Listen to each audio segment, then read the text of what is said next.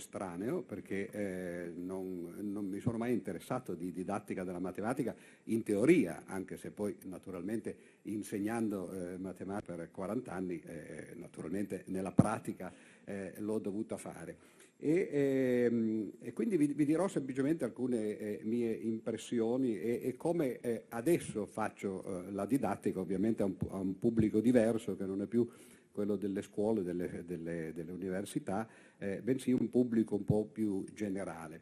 Ehm, però eh, volevo prima dire, infatti nel, nel, titolo, non so se poi eh, se si sono riportati i titoli di queste conferenze, c'era una, un abbasso Bourbaki e, il motivo è che eh, io sono arrivato all'università nel 1960 Nord perché eh, il, il, primo corso che, che, ho seguito è stato eh, appunto il suo e, ehm, e all'epoca eh, eravamo tutti, eh, noi di riflesso ovviamente, e, e loro eh, in, in, prima persona, eh, tutti obnubilati dal burbachismo che imperava, che ormai entrava anche eh, nelle scuole elementari addirittura, in cui non si insegnava più a fare 2 più 2, bensì l'unione di due insiemi con due elementi no? e, e così via. E, eh, e io ero, ero, un fanatico, come spesso si è eh, da ragazzi, da adolescenti, perché si, si, si trova una fede e si diventa appunto eh, dei, dei tele, talebani di quella fede. Al punto che eh, pensavo di sapere naturalmente più dei professori, come ovvio uno non sa quasi nulla no? e crede di sapere tutto, e avevo chiesto ad alcuni dei professori per esempio il professor Fiamberti, che poi non c'è più da tanto tempo, se invece di seguire il suo corso eh, che lui aveva meditato probabilmente per anni o per decenni, non potevo portare uno dei, te, dei libri di Bourbaki e portare la topologia generale, per esempio, di Bourbaki, eh, avevo chiesto di portare il primo libro dell'algebra di Bourbakino ed ero entusiasta di tutte queste cose. Poi col passare del tempo eh, e degli anni e purtroppo anche dei decenni ormai, eh, mi sono accorto che quel metodo di, eh, di è una perversione in tutti i sensi della, della parola, perché eh, l'astrazione è, è, un'ottima cosa naturalmente, ma eh, se è il punto d'arrivo di un percorso, non se è il punto di partenza, eh, e questo lo si vede tra l'altro poi nell'arte, nella musica, nella pittura, eh, meno forse nella letteratura, se uno prende per esempio le opere di Schoenberg, e, e, e, parte di lì. No? Naturalmente non capisce nulla di quello che è stato il percorso di Schoenberg. Se uno sente le musiche di Schoenberg alla fine dell'Ottocento, per esempio La notte trasfigurata, sembra di sentire qualcosa tra Strauss e Wagner, eccetera, non direbbe mai che poi quello è il musicista che è arrivato a fare no? quelle cose che poi ormai eh, vengono usate soltanto come colonne sonore dei film dell'orrore. No? O se uno prende, che ne so, eh, Picasso eh, ne, nelle ultime fasi, no? anche quelle, cioè, scopre che eh, certo queste persone, questi artisti arrivavano all'astrazione, ma alla fine di questo percorso. La matematica è esattamente la stessa cosa. Io non nego naturalmente no, che tutte le teorie astratte eh, moderne, che poi tra l'altro sono quelle che hanno portato anche alla soluzione di problemi estremamente classici, pensiamo per esempio al problema, eh, eh, all'ultimo teorema di Fermat, eh, non siano utili, non siano belle e non siano necessarie. Però dovrebbero essere insegnate alla fine del percorso di matematica, invece la matematica dalle cose estremamente concrete. Persino Euclide adesso per me è troppo avanzato. Prima sentivo le tue, eh, tue osservazioni sulla riga e il compasso e dicevo ma perché non partiamo dagli egizi invece, che erano forse più svegli dei, dei greci no? e che avevano già capito che eh, invece di usare la riga e il compasso eh, usavano una corda, no? la corda tesa, e eh, come si vede anche in alcuni di, eh, dei dipinti delle, delle tombe nel, nella Valle dei Re e nella Valle delle Regine, e con la corda tesa si può fare tutto compresa la quadratura del cerchio. Se uno vuole quadrare un cerchio con una corda, cosa fa? C'ha una colonna e dice, prende la corda, la fa girare attorno alla colonna, quella è la circonferenza, la divide in quattro parti, quello è il lato del quadrato che è equivalente. No? E possono fare queste cose semplicemente e, e, sembra che i greci fossero un po' come i, eh, gli artisti da circo, eh, ai quali piace farci vedere che riescono a fare dei salti con una mano legata di dietro, con un piede solo no? e così via. Va bene, cioè, eh, appunto si va al circo e ci si diverte, però eh, nella vita quotidiana uno cammina con due gambe, no? usa le due mani, no? eccetera. E nella matematica si dovrebbe fare uguale. Quindi eh, alla fine di, di, di, di, questa reazione contro il burbachismo e addirittura contro Euclide, eh, io ho scritto una trilogia eh, di geometria, di storia della geometria illustrata attraverso le opere dell'arte, qualcuna vi eh, farò vedere eh, in seguito, e, e, il titolo era Abbasso Euclide appunto, no? perché in fondo no, si arriva anche lì. E ho scoperto però che spesso eh, se uno vuole sollecitare l'interesse dei ragazzi, ma anche dei colleghi, oppure semplicemente delle persone che incontra con cose di matematica, può partire da, da, cose estremamente elementari, che poi sono appunto le cose che poi si generalizzano e piano piano diventano l'inizio di percorsi. Vi faccio alcuni di, eh, di questi esempi e poi eh, passiamo a farvi vedere invece alcune eh, delle immagini. Per esempio con i numeri. Eh, uno dice, beh certo se uno vuole fare teoria dei numeri no, bisogna appunto arrivare a queste cose complicate, teorema di Fermat eccetera, però eh, anche guardando eh, espressioni semplici e fatti banali eh, nel, nella teoria dei numeri interi, eh, sto parlando, non, lasciamo perdere poi quegli altri più complicati, interessanti, per esempio eh, se uno prende il, il numero 3, no? e eh, si accorge che, eh, che, 3 per esempio è, è, è uguale a eh, 1 più 2, no? Oh, uno dice interessante. E questo che cosa ci dice che 3 è uguale a 1 più 2? Beh, 1 e 2 eh, sono, eh, sono, numeri interessanti perché eh, in realtà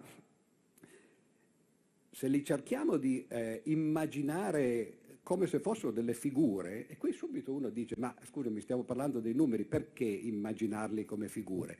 Beh, questo uno potrebbe dire se è un matematico eh, moderno. Potrebbe... A vedere come si compare una cosa abbiamo detto ma ah, sì, sì. Teme, temevo, temevo in, una, in, una, reazione, sai che a volte succedono, no? Infatti ho guardato e dico, se vuoi passiamo subito al teorema di Fermat. no? E dicevano eh, 3 uguale 1 più 2, uno dice guarda che interessante, eh, se io cerco di rappresentarmelo in maniera geometrica come facevano i pitagorici che sono già stati eh, nominati stamattina, che in fondo sono i precursori di quello che si chiama oggi il programma di Langlands, no? cioè cercare di mettere insieme aree diverse della matematica, come in questo caso l'aritmetica, usando la geometria per studiare.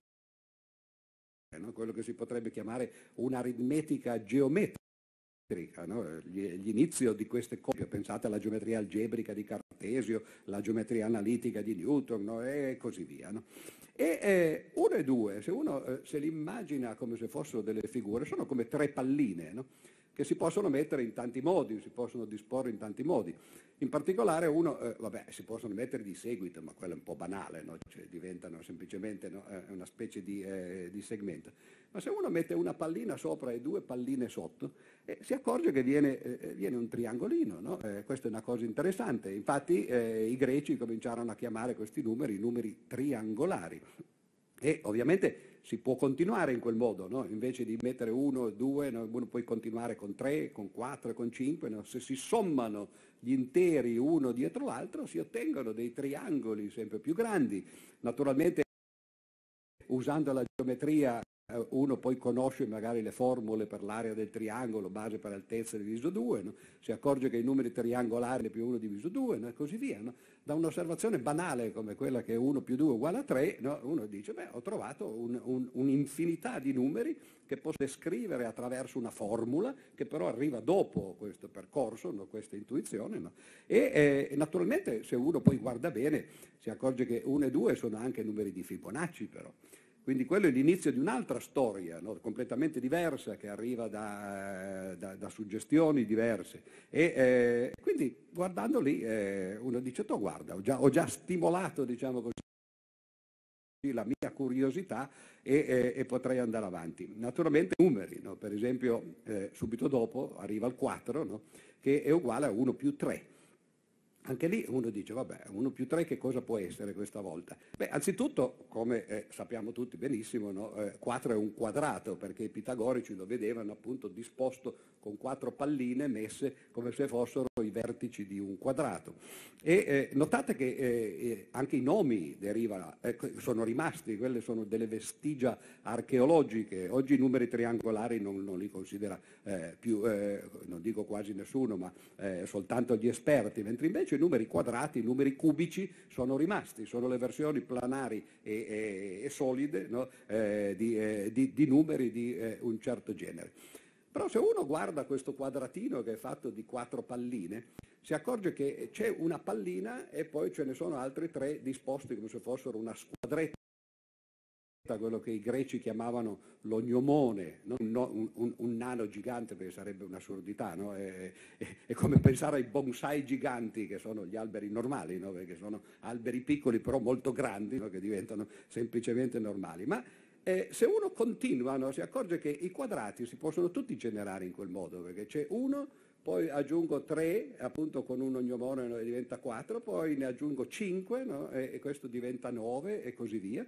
E questo è un, per, è un modo perdon, per generare tutta la serie dei numeri quadrati, un modo che eh, gli antichi continuavano ad usare, se voi leggete Galileo per esempio, eh, nelle, nelle sue opere, soprattutto nel dialogo e nei discorsi, lui continua a dire abbiamo qui dei numeri quadrati e si generano in questo modo, no? era un modo eh, eh, usuale e, e, e, simpatico per... per... Però 1 eh, più 3 si può fare anche in un altro modo, perché eh, per quale motivo eh, con, eh, limitarsi soltanto a guardare le figure piane? Uno può anche guardare nello spazio, no? abbiamo detto che 3 è un numero triangolare e, e se noi mettiamo tre palline sul piano e poi ce ne mettiamo una sopra, e ci formiamo una, una, piramide a base triangolare, un tetraedro, no? quindi 4 non è soltanto un quadrato, è un quadrato dal punto di vista piano, dal punto di vista solido.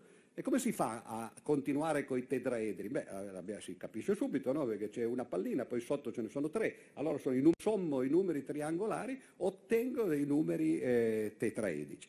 E, e, e questo di nuovo no, è, è, è, una cosa divertente.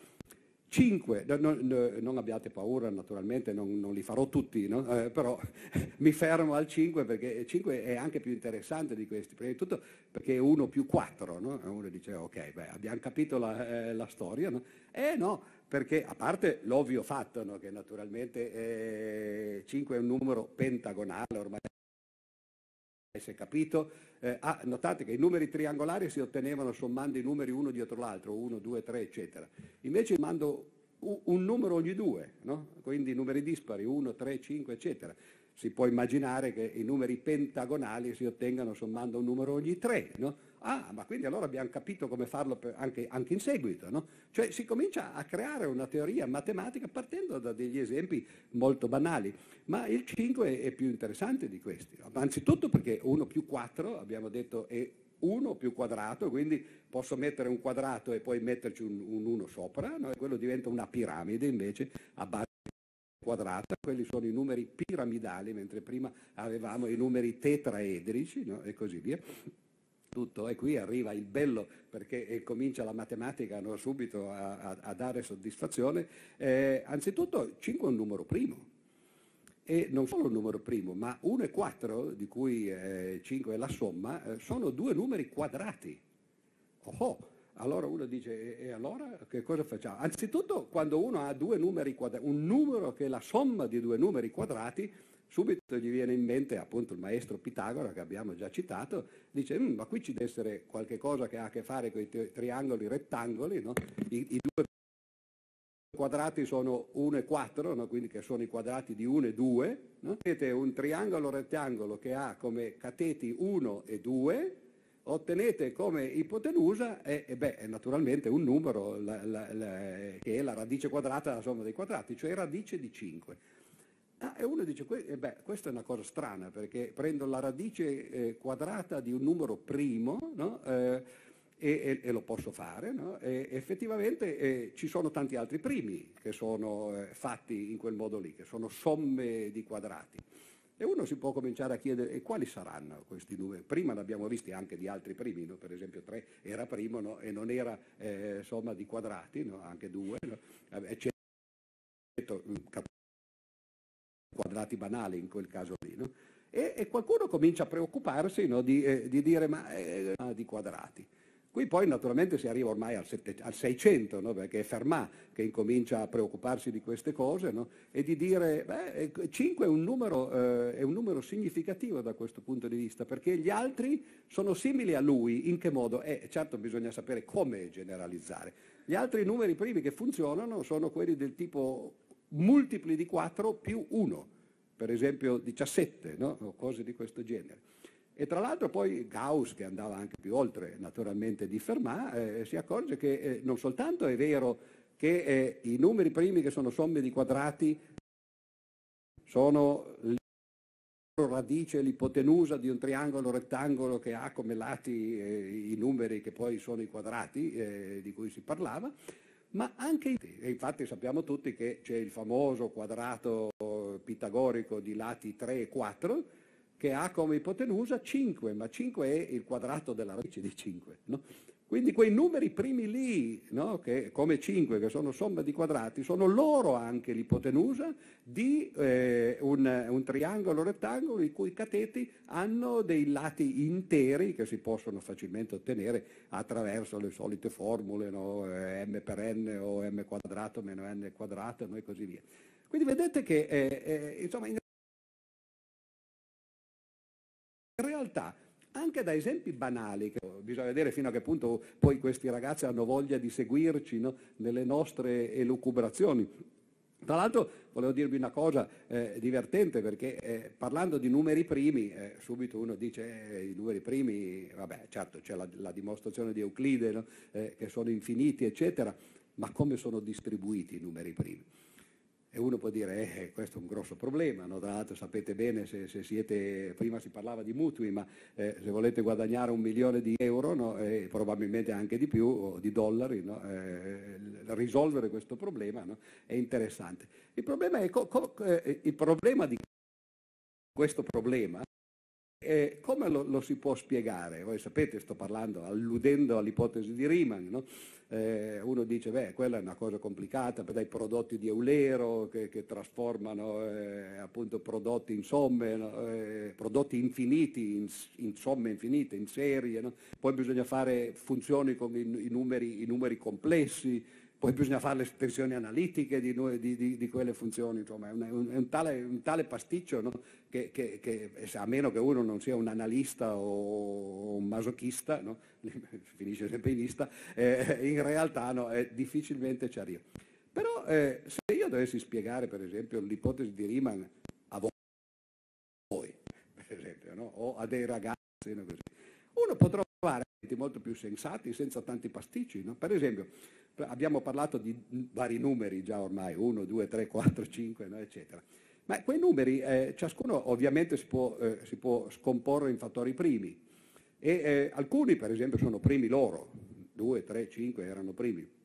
Alcuni come 4 eh, sono, eh, sono, ovviamente scomponibili, però sono quadrati, no? oppure 8 che è un cubo, eccetera hanno lo stesso numero primo che, che, che, appare più volte nel caso di 4, 2, 2 al quadrato, no? così via. Altri, per esempio, come 6, eh, sono più interessanti perché sono 2 per 3, sono prodotti di numeri primi che compaiono una volta sola. No? Allora, eh, ecco, per esempio 6 eh, è diverso eh, in questo caso da, da 2, 3, 5, sono primi no? e quindi hanno un unico fattore, comunque hanno un numero dispari di fattori che compaiono una volta sola. Mentre invece 6 ha un numero di fattori pari, perché ne ha due, no? 2 per 3, oppure che ne so, 15, no? eh, 3 per 5 no? e così via, in questo caso è pari. Allora uno può semplicemente mettersi così a divertirsi, no? cioè scrive tutti i numeri interi, uno, no, tutti, comincia a scrivere i numeri interi, 1, 2, 3, 4 5, cioè cancella tutti quelli che hanno eh, dei, dei, fattori primi eh, che compaiono più volte, no? quindi eh, eh appunto come 4 o 8 eccetera, o 9, e tiene soltanto quelli in cui i fattori primi compaiono con esponente 1, ok? e li divide quelli in cui ce n'è un numero pari e quelli in cui c'è un numero dispari. Okay? E viene una serie di pari e dispari, no? se volete testa e croce. No? E poi cerca di capire come è fatta questa successione di testa e croce. E se guarda bene eh, si accorge che, che, che, è una successione casuale, sembra, che sembra di, veramente di tirare le monete, anzi assomiglia esattamente a, a, alla successione che voi ti, avreste se tiraste una moneta, come si dice, fair coin, no? non truccata, e eh, come voi sapete la legge dei grandi numeri dice che se voi tirate una moneta infinite volte, se avete voglia di aspettare, no? eh, alla fine eh, il numero di volte in cui viene testa e croce è esattamente lo stesso. Quello alla fine, ma durante, per esempio, se voi tirate eh, 100 volte eh, testa e croce, eh, che cosa succede? Beh, questo lo, lo, lo si studia, no? in probabilità statistiche ci sono queste leggi, non si sa che eh, più o meno non vengono esattamente st- lo, lo, stesso numero, no? 50 teste e 50 croci, vengono in genere tipo 55 e 45, c'è, c'è una differenza. No? E questa differenza, è, non, non, l'ho detta a caso, no? è, è, la radice, del, cioè se voi tirate 100, 100 tiri, eh, la radice di 110 no? e la differenza tra le teste e le croci è, è, è circa 10 di, di, sopra o di sotto. E guardate i numeri primi e sembra che succeda la stessa cosa, sembra. E se uno dice succede esattamente questa cosa, cioè l'errore, cioè, o meglio la differenza che c'è fra le teste e le croci, fra l'accadere, l'apparire dei numeri primi in, in, pari, in, in, numero pari o dispari eh, in questa successione, eh, è, è, casuale, ma eh, la differenza no, è appunto la radice quadrata del, eh, del, del, numero che stiamo guardando. Questo è un modo di esprimere eh, l'ipotesi di Riemann, che non richiede nulla richiede semplicemente le, le, nozioni più elementari dell'aritmetica, la radice quadrata, no? i numeri interi, no? senza far intervenire tutto quell'armamentario che poi ovviamente è fondamentale se uno vuole affrontare il problema dal punto di vista analitico, che intanto poi comunque anche dopo 150 anni anche quello non è servito per risolverlo, no? anche se qualche passo ha fatto fare. Quindi vedete, no? eh, questo ormai è il mio approccio senile, si potrebbe dire, no? eh, oppure eh, diciamo così intuitivo alla didattica della matematica, partire da cose del genere. Ho parlato di numeri, avrei potuto parlare di figure, per esempio, nello stesso modo. Se uno parte, per esempio, eh, la, la, geometria euclidea, l'abbiamo citata prima, no? però la geometria euclidea è complicata, basta guardare gli elementi di Euclide, insomma, già, già quello è, è, è sufficiente. Però chi ha mai visto un, un piano euclideo o un piano iperbolico? No? Cioè, sì, visto così, eh, con, con, l'occhio della testa. Però per fortuna nell'Ottocento, dall'Ottocento in avanti, eh, si è cominciato a dire ma perché non facciamo dei modelli finiti della geometria euclidea, iperbolica, proiettiva, eccetera. E uno scopre che i modelli della geometria euclidea, eh, per esempio, eh, il più semplice di tutti, quello che si chiama un piano affine, è un quadrato con quattro punti eh, uno collega eh, i, eh, i, quattro vertici con i quattro lati e poi collega anche con le diagonali no? e scopre che eh, eh, c'è un numero di punti, che sono quattro, c'è un numero di rette, che sono sei, non è un caso, sono due più eh, del numero di punti, no? e, quello è un modello della geometria euclidea. Se voi prendete una retta, tra l'altro ogni retta passa solo per due punti esattamente, no? e però per due punti passa una e una sola retta, eccetera. Gli assiomi fondamentali della geometria euclidea sono, sono realizzati e, eh, e, vi accorgete appunto che eh, se voi prendete una retta e un punto fuori di essa, c'è un'unica parallela alla retta data no? Eh, che passa per quel punto.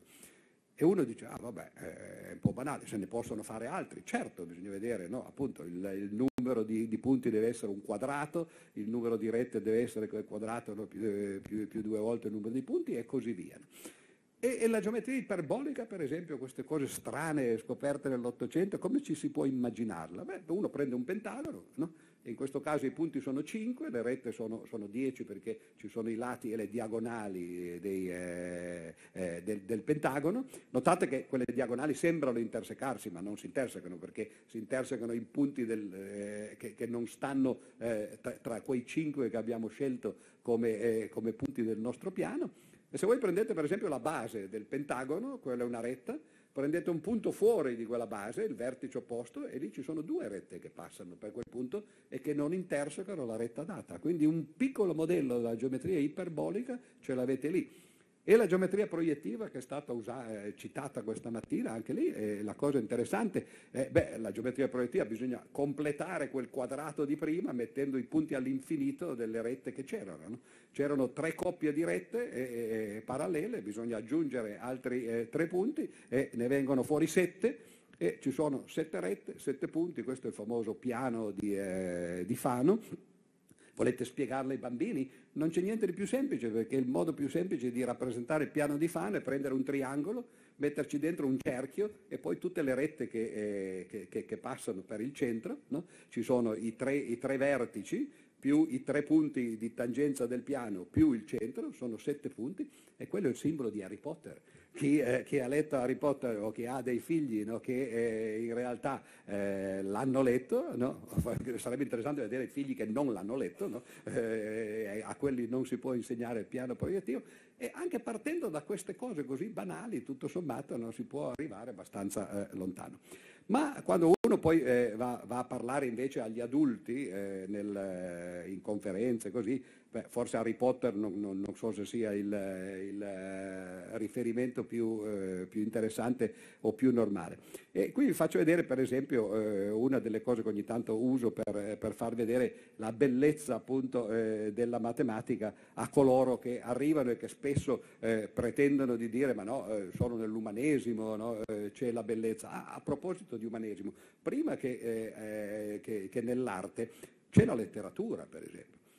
E uno potrebbe dire, bah, la letteratura, la matematica è un po' difficile trovare delle, delle connessioni. E, e, forse perché uno non legge la letteratura giusta, no? che ovviamente è quella dove c'è la matematica, eh, oppure non se ne accorge. Perché facciamo una, una, eh, eh magari un'indagine così. No? Eh, quanti di voi hanno letto Guerra e Pace? Ah, non tantissimi, ce l'avete con la Russia eh, o perlomeno non molti. Allora, allora leggete Guerra e Pace e soprattutto cercate di arrivare alla fine perché eh, naturalmente Guerra e Pace non è proprio il, il romanzo più... è considerato il più bello ma è anche uno dei, eh, dei più lunghi, saranno 1500 pagine.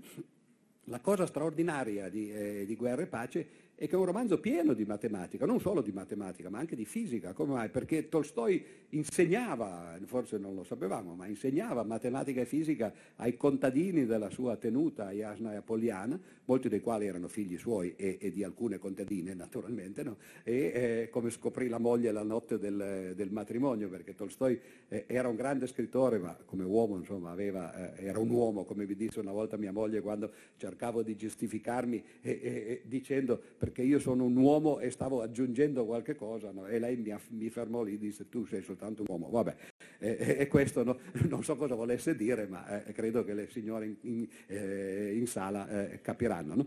E eh, la notte del matrimonio Tolstoi, dopo essersi sposato con la moglie, diede, le diede il suo diario e le disse ecco adesso eh, leggiti questo diario e saprai chi hai sposato. Forse era meglio darglielo prima, no? per, per, permetterle di scegliere se poi voleva farlo. E lei scoprì che lui andava in giro per le campagne a trovare le contadine, appunto eh, faceva questi figli, poi insegnava la matematica e la fisica no? eh, a questi figli. Ma se voi leggete Guerra e Pace ci sono decine di ehm, metafore di tipo matematico, fisico, comunque scientifico. La più grande di tutte è quella quando lui dice che eh, in fondo la guerra tra la Francia e, e, e la Russia, eh, le due guerre napoleoniche, ma lui parla soprattutto di quella del 1812, come, erano come un pendolo. Un pendolo che fu alzato nel 1789 nel momento della rivoluzione francese è rimasto lì così sospeso in aria, no? in attesa che qualcuno lo, facesse, eh, lo lanciasse e quel qualcuno fu ovviamente Napoleone, il quale eh, eh, fece sì che questo pendolo, che era poi l'esercito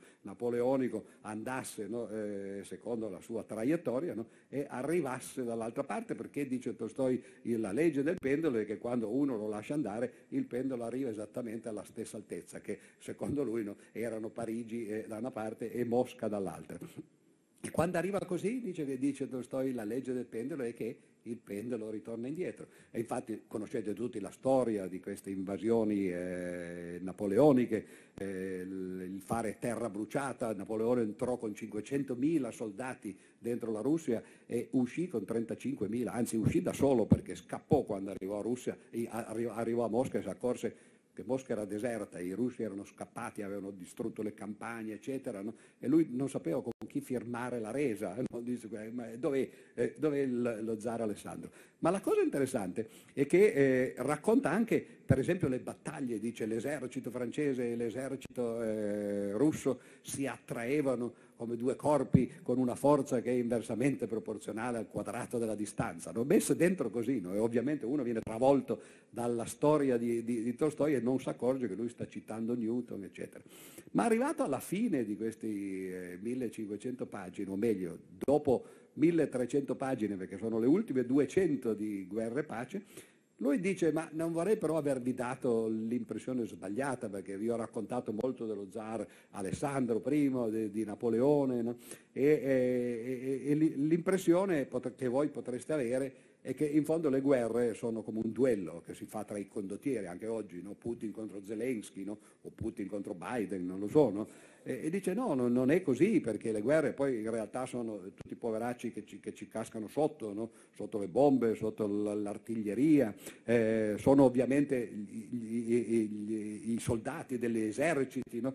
E, e, e, Tolstoi dice ma quanti ce ne sono di questi che, che, eh, che fanno la guerra? Dice sono tantissimi. Sì, dice, ma quanti? Eh, non lo so, però i matematici hanno una parola, dice lui, per, per dire tanti, no? e dice sono infiniti. No? E ciascuno di loro quanto dà? Beh, certo poco, perché Napoleone e Alessandro erano loro a prendere decisioni, però ciascuno dà il piccolo contributo, chi porta il pane, no? chi, chi, chi, chi, ammazza il nemico no? e così via. E questi contributi sono piccoli. E lui dice, matematici ci dice quando, come dire, piccolo piccolo, no? infinitesimo. Ma non solo, dice lui. I matematici ci dicono eh, come si fa a sommare infiniti contributi infinitesimi per ottenere un risultato. Dice, lo chiamano l'operazione di integrale. E allora dice, eccolo qua, abbiamo definito la storia. La storia è l'integrale dei contributi infinitesimi che danno tutti coloro che partecipano alle, alle vicende storiche. E, il, suo editore gli chiese se è proprio necessario mettere questo alla fine di un romanzo di 1500 pagine, ma lui che aveva conosciuto un matematico russo che aveva questa idea un po' bislacca, diciamo così, no? di applicare la teoria dell'integrazione alla, alla, teoria della storia, della politica, no? eh, si, si, innamorò di questa idea no? e ce lo mise dentro. Sulla, sulla, matematica e sulla letteratura si potrebbe andare avanti all'infinito, non lo farò naturalmente, però è anche quello un buon modo per accalappiare le, le persone. Eh, letteratura di ogni genere, leggete i viaggi di Gulliver, tanto per dire, no? dentro ci sono eh, eh, parecchi problemi di matematica, Alice nel Paese delle Meraviglie, leggete Solzhenitsyn, eh, tanto per continuare a parlare di russi, ma per caso, no? Solzhenitsyn che prese il premio Nobel per la letteratura, e che scrisse nella sua biografia per il eh, sito del premio Nobel, eh, disse la matematica mi ha salvato la vita due volte. La prima volta quando mi ha fatto finire, sì, nel gulag, va bene, però nel posto migliore di quell'inferno del gulag. Ora, in un inferno qual è il posto? Nell'inferno dantesco qual è il posto migliore? Non so se voi ci siete stati o se prevedete di andarci, no? è, è il primo cerchio cioè quello in cui appena uno si arriva, sì, siamo nell'inferno, però mm, c'è peggio, no? man mano che si scende verso la giudecca no? eh, si, si, va sempre peggio. E Solzhenitsyn scrisse un libro che si intitola Il primo cerchio, in cui lui racconta eh, quello che gli successe quando arrivò nel Gulag e disse appunto, la, essendo un matematico fisico, eh, un fisico matematico come lo diremmo oggi, mi misero a fare delle ricerche di tipo scientifico dice completamente pervertite, e cerca di farci capire qual era la perversione di Stalin. Dice, ma sapete cosa aveva in mente questo pervertito di Stalin? Voleva che noi inventassimo un sistema tale che eh, quando qualcuno passa attraverso una porta viene fotografato, no? di modo che poi la gente sa chi è passato eh, entrando e uscendo. Se venisse oggi nella nostra società no, capirebbe che lo stalinismo no, ormai è, è, stato adottato no, nella misura migliore. Un'altra delle ricerche che lui fa, dice eh, Stalin, sempre la sua perversione, voleva che eh, riuscissimo a derivare l'impronta vocale di chi aveva fatto le telefonate, le telefonate magari venivano registrate e, e cosa bisognava fare? Beh, ovviamente l'analisi di Furieno, dei suoni e, e, così via. E tutto questo in un romanzo che parla del gulag, no? e, e, questa è la prima volta che poi eh, lui fu salvato appunto dalla matematica e, dalla fisica. E poi la seconda volta fu che finito il, il gulag andò al, in esilio, perché questo era il modo in cui oh, eh, lo zaro, in questo caso il, il, lo Stalin di turno, eh, trattava i prigionieri e disse arrivai in Siberia no, e, e, e, lì potei insegnare matematica e fisica. E lo fece fino a quando poi lo, lo, lo espulsero dall'Unione Sovietica e, e lo, lo, mandarono in, eh, in Occidente. Quindi questo per dire che volendo uno, andando a vedere nella letteratura, trova moltissimi spunti di, eh, di, di, di matematica o di matematici al, al lavoro. Uno, uno tuttora vivo, che Kutsi Koeze, il sudafricano che ha preso il premio Nobel una ventina di anni fa, credo nel 2002-2003, che è laureato in matematica, che ha lavorato come informatico per cinque anni, che poi lui dice cinque anni persi, vabbè, ma quella è un'altra questione, no? e eh, il risultato è che, eh, che, appunto un matematico eh, può prendere anche il premio Nobel per eh, la letteratura.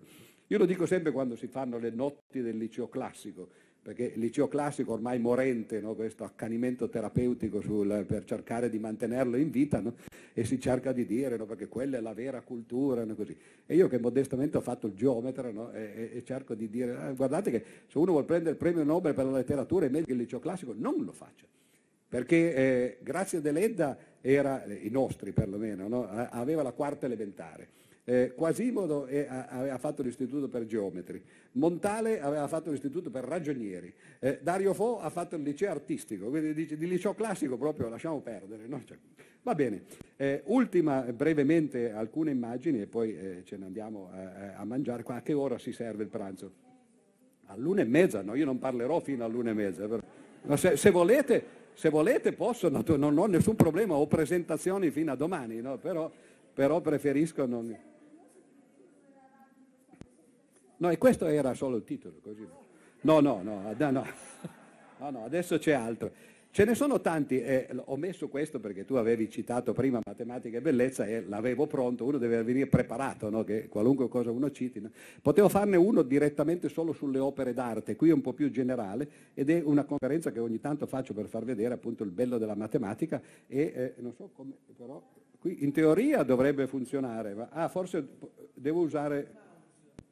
Il mouse però in che modo? Così. Ma no, dovrebbe funzionare. Prima funzionava con, con, con fare matematica e tecnologia. Ah, forse qui. Ah, ho capito. Sì, sì. Allora questo. Eh, sempre che io non lo vedo. Ah, eccolo qua. Ok. Ok, benissimo. Allora.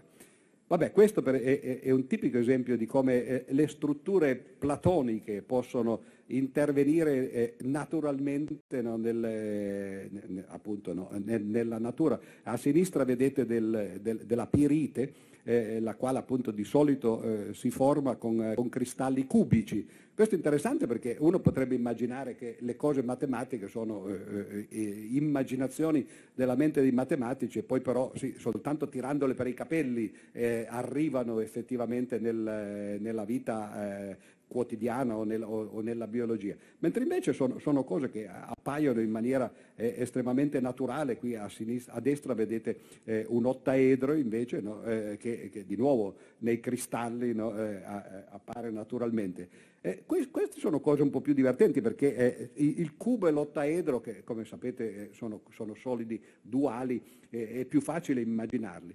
Ma questi altri, cioè eh, il, il, dodecaedro e l'icosaedro, beh, uno scopre che eh, ci sono questi animaletti che si chiamano radiolari, che nell'Ottocento furono scoperti appunto col, col microscopio e, e, e, un signore che si chiamava Haeckel se, se ne innamorò perché cominciò a, a, disegnarli guardandoli al microscopio e fece un intero libro in cui fa vedere le, le straordinarie forme di questi radiolari. Non tutti sono fatti così ovviamente, ci sono però anche questi che come vedete sono realizzazioni praticamente perfette eh, del, eh, eh de, di, di, di, solidi eh, platonici. Naturalmente il, il miglior solido non proprio platonico, ma eh, archimedeo, diciamo così, eh, è, è, quello che tutti conoscete, che è quello sulla destra, eh, no, naturalmente, cioè il pallone da calcio, E, ed è molto interessante capire eh, come mai Archimede, perché poi lui, questo,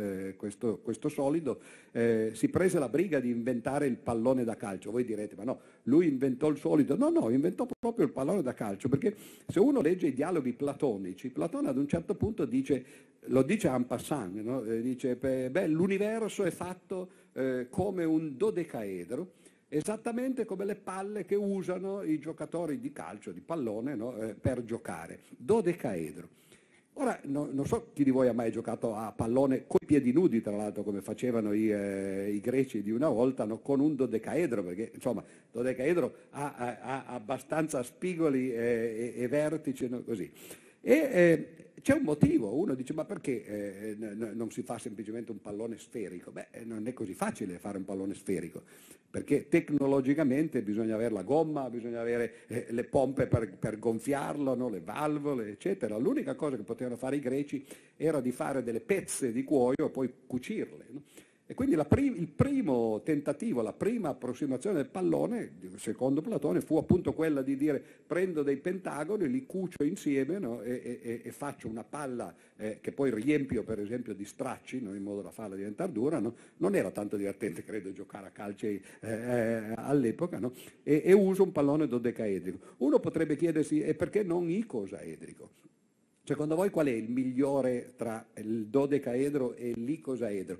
Beh, quello dipende perché ci sono stati studi, in particolare Apollonio che è stato citato prima, eh, ha fatto uno studio di, queste, di, di, di quale del, dei due solidi approssimasse meglio la sfera e naturalmente eh, ci, sono, ci, sono, modi diversi di calcolarla, anzitutto si può calcolare la, la sfera circoscritta o la sfera inscritta, sono due modi diversi no, di, eh, di, approssimare la sfera, eh, si possono calcolare gli angoli, no, andare a vedere sia gli angoli delle facce che gli angoli ai vertici, eccetera, e in realtà se la giocano, si potrebbe dire bene, sia il dodecaedro che l'icosaedro, ma nessuno dei due va, va, va molto bene. E l'idea di, di, di, Archimede di tagliare le punte all'icosaedro e di fare quello che si chiama un icosaedro troncato, ottenendo da una parte quando si tagliano le punte, poiché nell'icosaedro ci sono cinque triangoli che compaiono, che, che, che, convergono in un vertice, uno taglia la punta e appaiono i pentagoni. No? Ci sono 12 vertici nell'icosaedro, no? quindi 12 pentagoni che vedete lì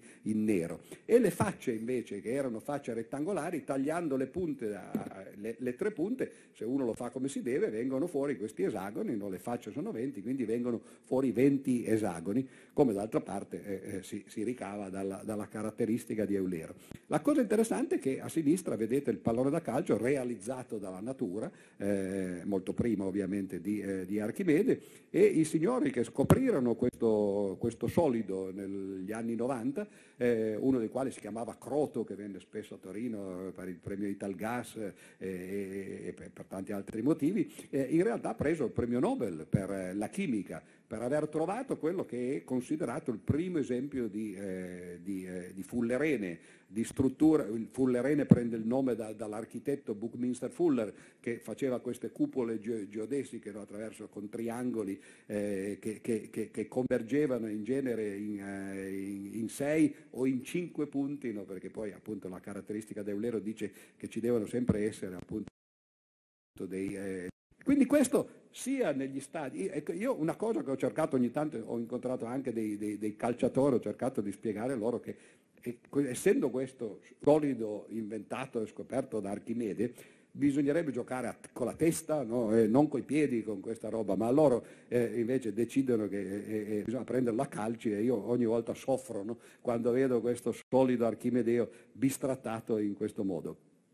Qui ci sono degli esempi, eh, tra, tra, i molti che si possono, si possono, trovare, di strutture esagonali invece. Abbiamo visto prima, il, eh, abbiamo parlato brevemente no? eh, di, de, dei numeri 5, 6, eccetera. No? Beh, l'esagono è una delle strutture che compaiono più eh, naturalmente eh, nel, nel, eh, in natura. vedete per esempio in alto a destra il famoso alveare, eh, il quale viene sempre citato perché appunto è una piastrellazione esagonale, una delle tre eh, regolari, non si possono fare con poligoni regolari piastrellazioni eh, soltanto con l'esagono, il triangolo che sono la stessa cosa e, eh, e il quadrato. Ma la cosa interessante del, delle api è che eh, in realtà eh, queste, queste, cellette, no? questi, questi, favi, eh, sono, fatti, sono, dei prismi e uno penserebbe che se uno va a vedere al fondo di queste cellette ci sia semplicemente una, eh, eh, una, una superficie piatta. E invece queste cellette sono come delle matite tagliate con tre tagli netti no? e hanno una forma rombica al fondo. Quello molto interessante, già Keplero se n'era accorto, è, un rombo fatto in maniera tale che dall'altra parte le cellette si possono incastrare esattamente e quello che viene chiamato il, eh, non, mi ricordo, comunque ha l'aggettivo rombico e che copre completamente il piano. Sotto vedete eh, i numeri, guardali qua, i numeri eh, piramidali che eh, avevamo visto prima, i fiocchi di neve che come voi sapete hanno tutti strutture esagonali, sono tutti diversi fra loro, ma tutti hanno questa struttura esagonale, ci sono libri interi di fotografie che fotografano le, i, i, fiocchi di neve, il carapace delle, delle, tartarughe, quello sopra in alta a sinistra si capisce poco forse, e l'atmosfera mi sembra che sia di, di Saturno, eh, eh, che per qualche motivo per, di, di, eh, di, fluido dinamica forma non soltanto dei cerchi ma addirittura un esagono sui poli del, del pianeta. E vedete, la, la matematica salta fuori quindi in realtà un po' dovunque. Qui sulla destra abbiamo, eh, in onore dei geometri in sala, la cosiddetta cuffia di Beltrami, che è una superficie iperbolica che Beltrami aveva fatto incollando delle striscioline, tra l'altro fu poi riscoperta dal giovane Thurston eh, quando era studente, senza che lui eh, sapesse che Beltrami l'aveva fatta prima, e che ha questa strana forma, infatti i giornali dell'epoca nell'Ottocento intitolarono l'articolo eh, La cuffia di Beltrami, e poi uno lo scopre in natura, per esempio nelle foglie dei cavolfiori eh, o, o, in questi molluschi eh, sottomarini, no? Eh, ecco, questo invece è, eh, qui è difficile da spiegare perché è metà matematica e metà arte. No? Cioè, sopra e sotto vedete due figure eh, che, che, sono più o meno simili. Eh, a, a, sinistra, nella colonna di sinistra ci sono dei quadrati no? Eh, messi, messi per, per, diritto, diciamo così, e nella colonna di destra dei quadrati messi per sbieco. Eh, sopra, eh, le due figure sopra sono una, una, famosa dimostrazione del teorema di Pitagora, anche qui prima parlavamo, no, certo se uno vuole fare dimostrazione del teorema di Pitagora ce ne sono eh, molte, non credo infinite, ma molte, anzi visto che molti sono qui, eh, credo matematici, forse quasi tutti, c'è un libro di un signore che si chiama Loomis che ne ha 365 voi potete regalarlo a qualcuno a Natale, no? che così l'anno d'ostrazione al giorno no, del teorema di Pitagora, se alla fine dell'anno no, non, non, ci credete ancora o non, eh, o non avete capito, desistete, cambiate lavoro. Perché... Ma, ma questa è una delle famose dimostrazioni visive del teorema di Pitagora, c'è un grande quadrato dentro il quale ci sono quattro copie dello stesso triangolo rettangolo, le vedete giallo, blu, eh, grigio e nero, e, e quello è quello che c'è dentro. Quello che vedete in rosso invece è lo spazio libero che questi tri- triangoli rettangoli lasciano dentro il, il, quadrato esterno. Poi voi spostate questi triangoli, il, quello blu scende nell'angolo opposto in basso, quello grigio sale sopra, eh, quello, destra, quello, quello eh, nero si sposta a sinistra e non è cambiato niente perché dentro il quadrato esterno ci sono sempre gli stessi quattro triangoli rettangoli uguali però lo spazio libero è, è, disposto in un'altra maniera. E allora lo spazio libero è sempre lo stesso, a destra è il quadrato costruito sull'ipotenusa, a sinistra è il quadrato costruito sui cateti, dunque no, deve essere uguale. Sotto invece ci sono due quadri, uno di Mondrian e uno di Van Doesburg, eh, che sono quadri di arte astratta semplicemente, non c'entrano con la matematica se non per il fatto che sono quadri geometrici e, e, e fatti in proporzioni. E vedete che gli artisti eh, in parte hanno centrato i colori, vedete che Fondoesburg eh, eh, ha fatto il colore giallo, blu, nero e grigio esattamente dove doveva, però non è riuscito a centrare il quadrato rosso, gli, gli è scappato fuori. Mi dicono così che non so se è paura di, di, di quello che si vedrà dopo No, o paura che io continui a fare vedere. no, no? il- E qui comunque, poiché potevo continuare all'infinito, mi fermerai qui. no? E, No, aspetta, ascolta Giorgio. Dunque, poiché sono diminu- è diminuito il tempo dei saluti istituzionali perché abbiamo avuto un po' di problemi, allora eh, le, le due presentazioni precedenti portavano con sé due eh, esempi applicativi, chiamiamoli così, e quindi andremo a pranzo prima dell'una e mezza, quindi eh, Questa tranquillizzo la, la platea. E però volevo eh, far finire la tua presentazione perché eh, così eh, completiamo e poi invitare eh, il professor Vespri e la professoressa Mennaresi a far vedere quelle, quelle due applicazioni rispetto a quanto hanno relazionato negli interventi precedenti. Quindi, Quindi dipende da noi l'ora in cui mangeremo, possiamo metterci d'accordo e, e- e fare brevi, no? Va bene, io allora corro velocissimo, eh, vi faccio vedere solo alcune cose che poi potrete meditare, tra l'altro tutte queste cose sono tratte da quella trilogia che vi dicevo prima di, di- di geometria eh, che, che ho scritto anni fa. no? Eh, qui c'è eh, Piero della Francesca che, che- che sta a Urbino, tra l'altro chi di voi l'ha visto è grande così, viene voglia quasi di metterselo no? sotto la, la giacca no? e uscire facendo finta di niente, no? un piccolo quadro in cui però c'è questa divisione di un rettangolo in un quadrato e in un rettangolo simile che è eh, una proporzione aurea. Eh, qui eh, vado veloce, questo è Giotto, eh, Giotto che uno quando va a vederlo ad Assisi eh, o, ehm, eh, o a Padova eh, si chiede, dice, ma eh, le regole della prospettiva non gliel'avevano insegnate? E, e ovviamente no, perché eh, la prospettiva è, è nata dopo, nel 1416 con Brunelleschi, e lui però usava, no- no- non faceva le righe a caso, anche se sembra, no? Eh, aveva questa idea no, di quello che veniva chiamata la prospettiva assiale. Vedete che le, le- le rette di, eh, di profondità, quelle sullo stesso piano convergono in punti, che però sono, eh, sono messi su una linea invece che convergere in un punto. Sono due tipi diversi di prospettive che, eh, che venivano, la- la- quella di sinistra veniva usata fino appunto alla fine del, del 300 e quella di destra invece, quella centrale, poi più in generale la, la prospettiva con tre punti di fuga o più in genere in due, più, più- più, eh, normalmente in due, eh, da- dal 400 fino alla fine del- dell'Ottocento. Questo è un esempio interessante, il Mantegna, il Cristo deposto, che quando uno lo guarda eh, eh, gli appare strano, no? è una figura abbastanza strana, se prova a fare una fotografia, quello di destra non è Gesù Cristo naturalmente, no? ma è, insomma, è- è- è- è simile da questo punto di vista, si accorge che il motivo per cui Mantegna ha distorto le prospettive eh, e, e- per evitare di fare questa cosa sgraziata, si sarebbero visti dei piedi di taglia 50, una testolina piccolina in fondo e oggi con eh, i mezzi informatici si, è tagliato a fette questo dipinto di Mantegna per cercare di capire, eh, eh, di, fare quello che si chiama la prospettiva inversa, no? tornare indietro e capire dove lui era posizionato quando disegnava le parti del corpo di Cristo. E si è visto che il corpo, la testa l'ha disegnata a due o tre metri, quindi era vicino praticamente al letto dove c'era il modello no? e ha disegnato questa testa. E poi man mano il torso, il, il- il bacino, eccetera, fino ai piedi, ha continuato ad allontanarsi da questo, da questo modello fino ad arrivare a 15-20 metri per i, per i piedi. Cioè questo è un quadro che non ha un'unica prospettiva, ma ha tante prospettive messe insieme, incollate, in modo da dare un'immagine più aggraziata, cioè matematica applicata, no? Eh, e- e- e che, che poi oggi si può scovare.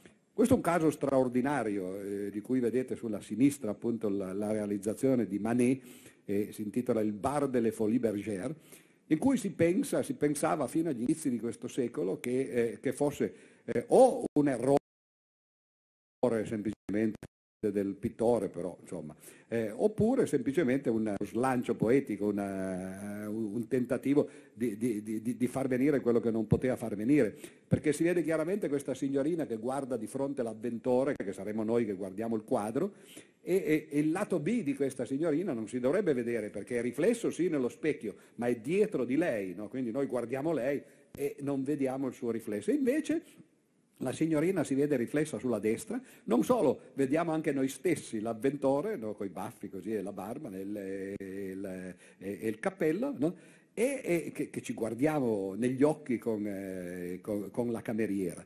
Ma ancora peggio, se voi guardate le, le, le eh, bottiglie sulla sinistra, queste bottiglie sono riflesse nello specchio eh, dietro alla signorina e, e sono completamente diverse, non sono le stesse bottiglie. E allora appunto l'idea era, vabbè, ha fatto quello che voleva, no? cioè, d'altra parte era padrone del suo quadro, ma eh, si vede forse poco sulla destra, agli inizi del 2000, nel 2003 in America un dottorando, diciamo così, in, eh, in, storia dell'arte ricevette come, come, incarico dal suo relatore, credo che fosse la sua relatrice, eh, l'idea di cerca di capire che cosa ha fatto eh, Manet. E la cosa interessante per capire che cosa è successo, è cioè che il pittore non era davanti alla, a, alla modella, bensì era di lato e quindi vedeva soltanto il, il, il suo campo visivo, no? questo triangolo visivo. La modella non guardava direttamente di fronte al bancone, ma era girata verso il pittore, quindi era un trucco semplicemente. E il, eh, l'avventore, anche lui, lui guardava invece nello specchio in modo da da guardare gli occhi del pittore che, eh, che, si riflettevano e le bottiglie erano state messe in maniera, eh, diciamo così, strategica, in modo che quelle che si vedevano dentro il, eh, il cono visivo poi si riflettevano eh, dal... Oh, pardon, quelle che si vedevano dentro il cono visivo sono le bottiglie di champagne che, so, che sono lì davanti si riflettono e erano fuori, no? quindi si vede soltanto il loro riflesso. E questo di nuovo è un problema di matematica applicata, no? cioè cercare di capire il punto eh, dell'artista. Qui velocissimamente sono eh, el, eh, la, la, famosa piramide di Saqqara, chi, chi di voi è stato eh, al Cairo, a Ghisa e, e, nelle piramidi vicine, sono i tentativi di approssimare una piramide. Oggi noi matematici però lo vediamo, questo che cos'è? Era il modo di, di, di come noi calcoliamo i volumi, no? il principio di Cavalieri, tagliare una figura a fette, eh, fette che naturalmente sono rette, no? i gradoni, e poi dopo fare queste fette sempre più piccole in modo che al limite si ottiene il, il valore del volume. Sulla destra c'è uh, invece una piramide eh, che tenta di, di, di, di realizzare il sogno che avevano i, eh, i, faraoni. Ovviamente non era facile fare le piramidi come le conosciamo poi eh, in seguito, come questa che eh, e invece sulla destra si partì con un angolo, con una inclinazione, poi arrivati a metà ci si accorse che era un'inclinazione troppo forte, no? quindi non, la, la, la, piramide sarebbe probabilmente collassata so, sotto il suo peso e allora si cambiò l'inclinazione ed è l'unica piramide che si conosce a due inclinazioni, no? un tentativo di correggere in corsa il, l'errore credo che l'architetto no, non finì bene, no? perché in quei casi no? eh, ovviamente, o magari chi lo sa, il, il, il, faraone apprezzò, però questo è quello che viene fuori eh, normalmente.